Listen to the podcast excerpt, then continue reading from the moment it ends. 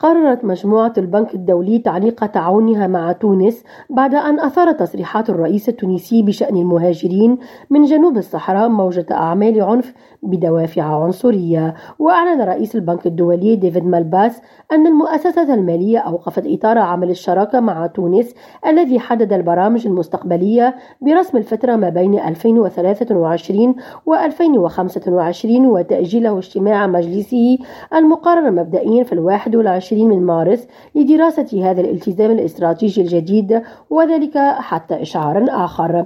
وشدد على أن سلامة وإدماج المهاجرين والأقليات تعد جزءا من القيم الأساسية لمؤسستنا المتمثلة في الإدماج والاحترام ومناهضة العنصرية بجميع أشكالها. وفق قوله وكان الرئيس التونسي قيس سعيد قد دعا في خطاب يوم الواحد والعشرين من فبراير الماضي إلى إجراءات عاجلة لوضع حد وبشكل بشكل سريع لظاهرة التدفق الهائل للمهاجرين السريين من إفريقيا جنوب الصحراء إلى تونس. وحسب السيد ملباس فإن البنك الدولي يحرص على ضمان سلامة موظفيه في تونس ولا سيما في إفريقيا جنوب الصحراء خاصة من خلال تدابير أمنية إضافية. ويعد البنك الدولي أحد المانحين الرئيسيين لتونس لا سيما من خلال المساعدة في استيراد المواد الغذائية وتطوير الشركات.